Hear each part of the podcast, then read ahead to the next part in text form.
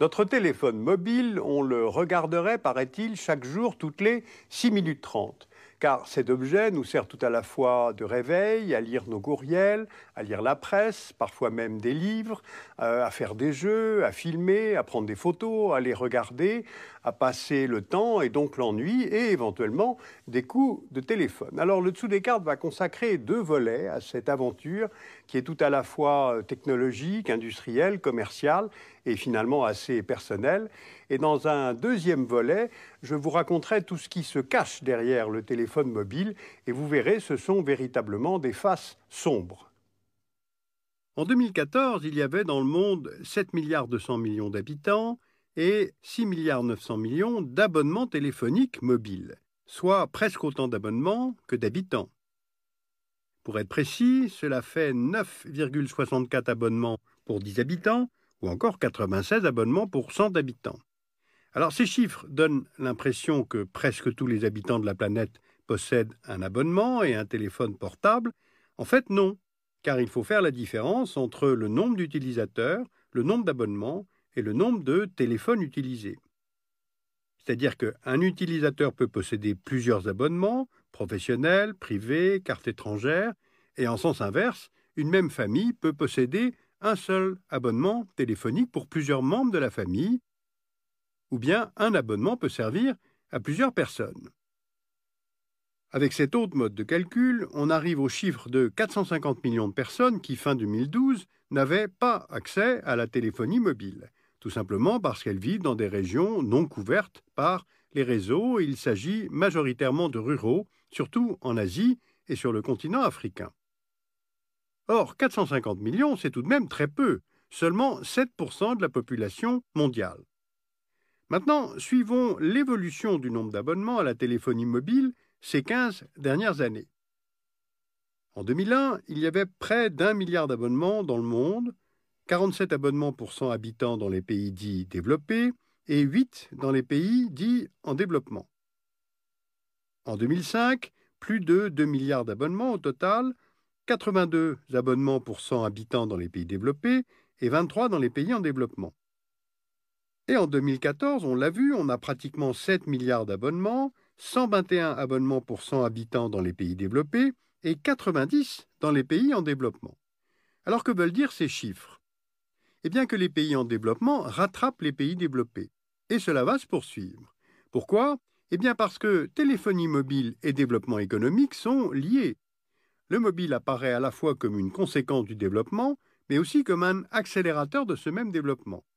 Ainsi, la Banque mondiale a constaté dans une étude réalisée en 2008 dans plus de 100 pays qu'une hausse de 10% du taux de pénétration du téléphone portable dans un pays s'accompagnait d'une hausse du PIB allant jusqu'à 0,8% dans le pays en question.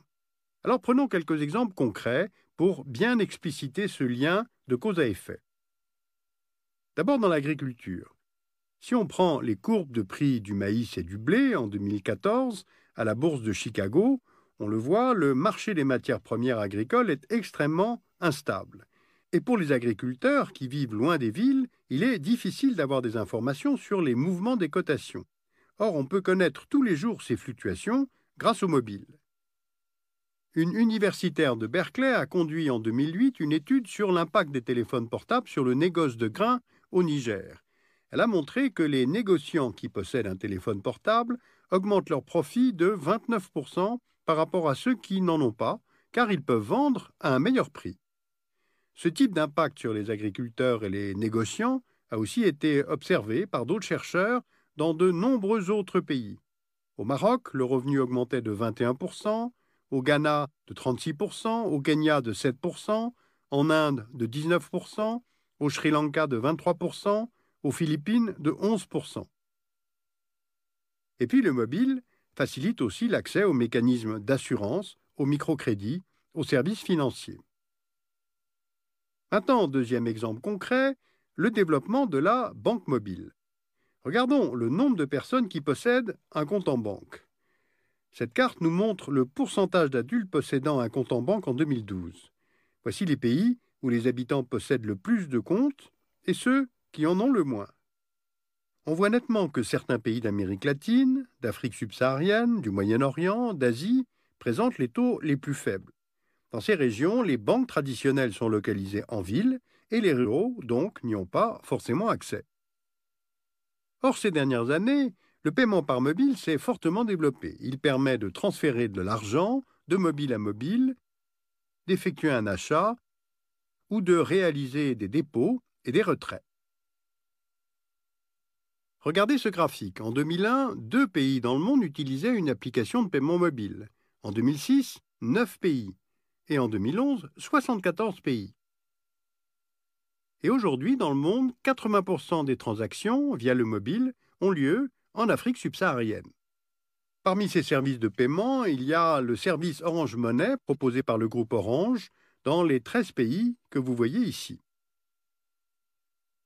En Ouganda, au Kenya, en Tanzanie, à Madagascar, il existe plus de comptes mobiles que de comptes bancaires.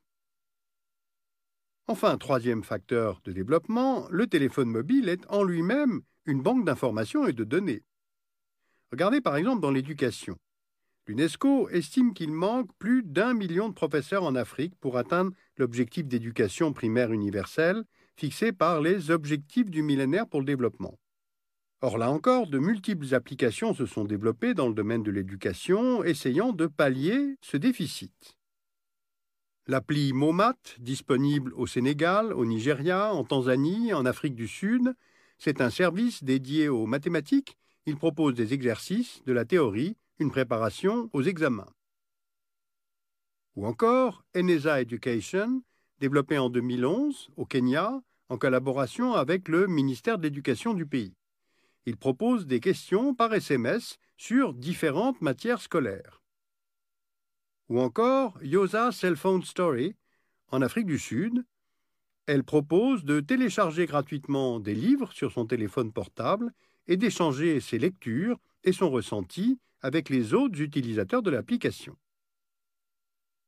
Enfin, après l'éducation, la santé, et celle des femmes enceintes. On connaît peu ce chiffre, mais quelques 800 femmes meurent chaque jour dans le monde du fait de leur grossesse ou de leur accouchement, dont plus de la moitié en Afrique subsaharienne et un tiers en Asie du Sud. Le manque d'information fait partie des causes qui augmentent le risque de complications pendant la grossesse. A donc été mis en place un service de conseil de santé nommé MAMA, c'est-à-dire Mobile Alliance for Maternal Action, au Bangladesh en 2012, en Afrique du Sud en 2013, dans les bidonvilles de Bombay à partir de novembre 14. Et ce service envoie aux futures mamans ou aux jeunes mamans deux ou trois messages par semaine sous la forme de SMS ou de mini-messages vocaux de 60 secondes, et ils contiennent des conseils de santé, des encouragements, afin de réduire les risques d'erreurs ou d'accidents. Et ce programme MAMA, uniquement par mobile, gratuit, se développe rapidement. En novembre 2014, il y avait près de 1 200 000 abonnés à ce service au Bangladesh et près de 650 000 en Afrique du Sud, et il est appelé à pénétrer dans d'autres pays.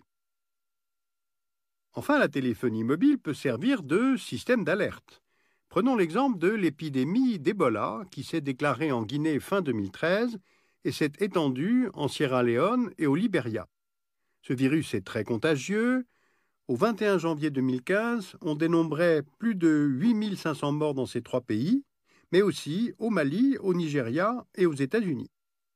Or, le meilleur moyen d'endiguer une épidémie, et de localiser les cas afin de les mettre en quarantaine, de tenter de suivre les déplacements des personnes infectées et de surveiller les individus avec lesquels ils étaient en contact.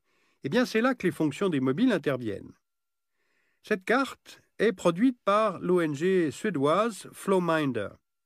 Elle se sert des données de localisation anonymes transmises par les mobiles. Il s'agit de connaître le déplacement des populations dans les pays concernés par l'épidémie et dans les pays proches. Ainsi, le pays voisin, la Côte d'Ivoire, qui n'est pas encore touché, peut, avec ces données, prendre des mesures de confinement et de protection de ses citoyens en cas d'expansion de l'épidémie. La méthode est très réactive car les données sont disponibles en temps réel et permet donc une certaine anticipation. Donc, à partir de ce simple constat, si les pays en développement manquent tout à la fois de professeurs, de médecins, d'infrastructures routières ou bancaires. En revanche, il ne manque pas de portables. Donc ceux-ci deviennent des facilitateurs de développement qui touchent le maximum de personnes et donc évitent des investissements dans des infrastructures très coûteuses. Alors dans un prochain numéro, mon approche sera beaucoup plus critique. Je vous raconterai d'où viennent les matériaux qui composent nos téléphones, comment ils sont extraits, comment se fait la répartition des bénéfices et à quel point l'usage de nos téléphones mobiles fait de nous de simples produits. Alors pour préparer cette émission, nous avons consulté de très nombreux rapports. Vous pouvez les retrouver sur le site du Dessous des cartes, notamment une étude mondiale sur l'adoption des services d'argent mobile en 2013, euh, Measuring the Information Society Report 2014 de l'Union internationale des télécommunications, et puis un rapport de la Banque mondiale, exploiter au maximum la téléphonie mobile. Et puis je vous signale l'apparition d'un atlas très original, l'Atlas Global, sous la direction de Christian Gratalou et Gilles Fumet, publié en novembre 2014 aux éditions Les Arènes.